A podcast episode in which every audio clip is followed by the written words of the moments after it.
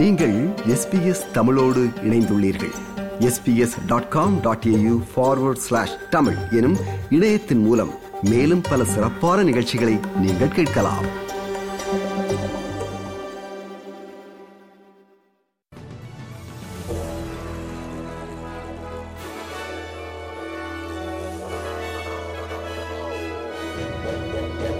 நேர்களுக்கு வணக்கம். இன்று பிப்ரவரி மாதம் முதலாம் தேதி வியாழக்கிழமை. எஸ்பிஎஸ் தமிழ் ஒலிபரப்பு வழங்கும் செய்திகள். வாசிப்பவர் குலசேகரம் சஞ்சயன்.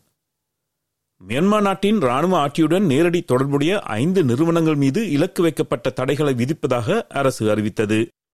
மியான்மர் மக்கள் மீதான தொடர்ச்சியான அடக்குமுறை அதிகரித்து வரும் வன்முறை மற்றும் நாட்டின் அரசியல் மனிதாபிமான மற்றும் பாதுகாப்பு நிலைமையின் ஒட்டுமொத்த சீரழிவு என்பவை காரணமாக இந்த முடிவு எடுக்கப்பட்டுள்ளதாக வெளியுறவு அமைச்சர் பெனி வாங் கூறினார். ராணுவ ஆட்சியின் செயற்பாடுகளை எளிதாக்கும் மியன்மா ஃபாரின் ட்ரேட் பேங்க் மற்றும் Myanma investment and commercial bank என்ற இரண்டு வங்கிகளும் தடைகளை எதிர்கொள்ளும். கூடுதலாக மியான்மர் ராணுவத்திற்கு ஜெட் எரிபொருட்களை வழங்குவதற்கு பொறுப்பான மூன்று நிறுவனங்களான Asia Sun group Asia Sun trading company limited மற்றும் Kaku link petroleum logistics company limited ஆகியவையும் இதேபோன்ற நிதி கட்டுப்பாடுகளுக்கு உட்பட்டிருக்கும். மேலும் ஆறு மாதங்களுக்கு அவசரகால நிலையை நீடிப்பதாக மியான்மர் ராணுவ ஆட்சி அறிவித்ததை அடுத்து அங்கு அரசியல் முன்னேற்றங்கள் குறித்து ஐக்கிய நாடுகள் சபை கவலை வெளியிட்டுள்ளது. நாட்டின் ஜனநாயக முறைப்படி தேர்ந்தெடுக்கப்பட்ட ஆங்சாங் சூச்சியின் ஆட்சியை அகற்றிய ஆட்சி கவிழ்ப்பின் மூன்றாண்டு நிறைவை முன்னிட்டு இந்த அறிவிப்பு வந்துள்ளது. காசாவில் பலஸ்தீனியர்களுக்கு முக்கிய உதவி வழங்கும் நிறுவனத்தை ஹமாஸ் ஊடுருவியுள்ளது என்றும் அதன் செயற்பாடுகள் நிறுத்தப்பட வேண்டும் என்றும் இஸ்ரேலிய பிரதமர் பெஞ்சமின் நத்தன்யாகு ஐக்கிய நாடுகள் சபைக்கான தூதர்கள் குழுவிடம் கூறினார். ஹமாஸின் அக்டோபர் ஏழாம் தேதி தாக்குதல்களில் யுஎன்ஆர்டபிள்யூஏ என்ற பாலஸ்தீனிய அகதிகளுக்கான ஐக்கிய நாடுகள் அமைப்பின் நிறுவனத்தின் பன்னிரண்டு ஊழியர்கள் பங்கேற்றதாக இஸ்ரேல் கூறியதைத் தொடர்ந்து பிரதமர் பெஞ்சமின் நட்டன்யாகுவின் கருத்துகள் வெளியாகியுள்ளன. அந்த குற்றச்சாட்டுகள் காரணமாக ஆஸ்திரேலியா உட்பட பல நாடுகள் அந்த அமைப்பிற்கு வழங்கும் நிதியை முடக்கியுள்ளன.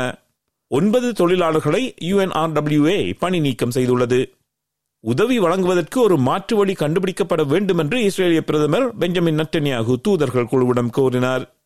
இதேவேளை ஒரு சில ஊழியர்களின் குற்றச் செயல்களுக்காக பதிமூன்றாயிரம் தொழிலாளர்கள் காசாவில் பணிபுரியும் அமைப்பு தண்டிக்கப்படக்கூடாது என்று யுஎன்ஆர்டபிள்யூஏ கூறுகிறது. யுஎன்ஆர்டபிள்யூஏக்கு நிதியளிப்பது முடக்கப்பட்டால் பலஸ்தீனியர்கள் பேரழிவை எதிர்கொள்வார்கள் என்று ஐக்கிய நாடுகளின் மனிதாபிமான அமைப்பின் முன்னாள் தலைவரும் நோவே அகதிகள் கவுன்சிலின் பொதுச் செயலாளருமான ஜான் எகலன் கூறினார் defunding UNRWA is means a collapse of humanitarian work among Palestinian women and children in their hour of greatest need when they're un- under this relentless, indiscriminate bombardment and when there is so little capacity for humanitarian relief. காசாவில் பொதுமக்களை தொடர்ந்து கொன்று வருவதன் மூலம் கடந்த வாரம் ஐக்கிய நாடுகள் சபையின் உயர் நீதிமன்றம் வழங்கிய தீர்ப்பை இஸ்ரேல் ஏற்கனவே புறக்கணித்துள்ளது என்று தென்னாப்பிரிக்காவின் வெளியுறவு அமைச்சர் கூறினார் தென்னாப்பிரிக்கா தற்போது காசா பகுதியில் பொதுமக்களை இஸ்ரேல் கொள்வதை தடுக்கும் முயற்சியில் வேறு நடவடிக்கைகளை முன்மொழிவதற்கு தயாராகி வருகிறது என்று தென்னாப்பிரிக்க வெளிவிவகார அமைச்சர் நெலடி பெண்டோ கூறினார் சமூக ஊடகங்கள் குழந்தைகளுக்கு ஏற்படும் தாக்கம் குறித்து அமெரிக்க செனட் விசாரணையில் கலந்து கொண்ட மெட்டா நிறுவனத்தின் தலைமை நிர்வாகி மார்க் ஜக்கபர்க் அதில் சாட்சியளிக்க வந்த குடும்பத்தினரிடம் மன்னிப்பு கேட்டுள்ளார். பாலியல் வேட்டை ஆடுபவர்களுடன் புகைப்படங்களை பகிர்ந்த பின்னர் மிரட்டி பணம் பறிக்கப்பட்ட இளைஞர்கள் தங்கள் உயிரை மாய்த்துக் கொண்ட கதைகளை செனட்டர்கள் விவரித்ததை அடுத்து மார்க் ஜக்கபர்க் மன்னிப்பு கோரினார்.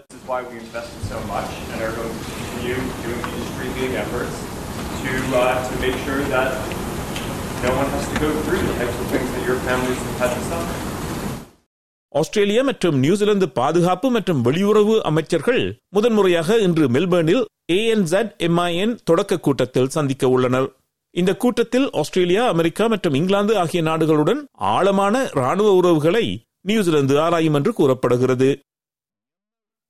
வெப்பமண்டல சூறாவளி கிரிலி தரம் இறக்கப்பட்டிருந்தாலும் விரைவில் அகன்று செல்வதாக தெரியவில்லை. இதனால் குயின்ஸ்லாந்தின் வடமேற்கு பகுதி கனமழையால் மூழ்கும் என்று அறிவிக்கப்பட்டுள்ளது. காப்பன்டேரியா வளைகுடாவில் தங்கி நிற்கும் கிரிலி மீண்டும் ஒரு சூறாவளியாக தீவிரமடைவதற்கான சிறிய வாய்ப்பு இருக்கிறது. தற்போது மவுண்ட் ஐசாவிற்கு அருகிலுள்ள கிரிலி கடற்கரையை முதலில் தாக்கிய சில நாட்களுக்கு பின்னர் வளைகுடாவை நோக்கி நகரும் என்று வானிலை ஆய்வு மையம் கூறுகிறது. இத்துடன் எஸ்பிஎஸ் தமிழ் ஒலிபரப்பு வழங்கிய செய்திகள் நிறைவடைந்தன.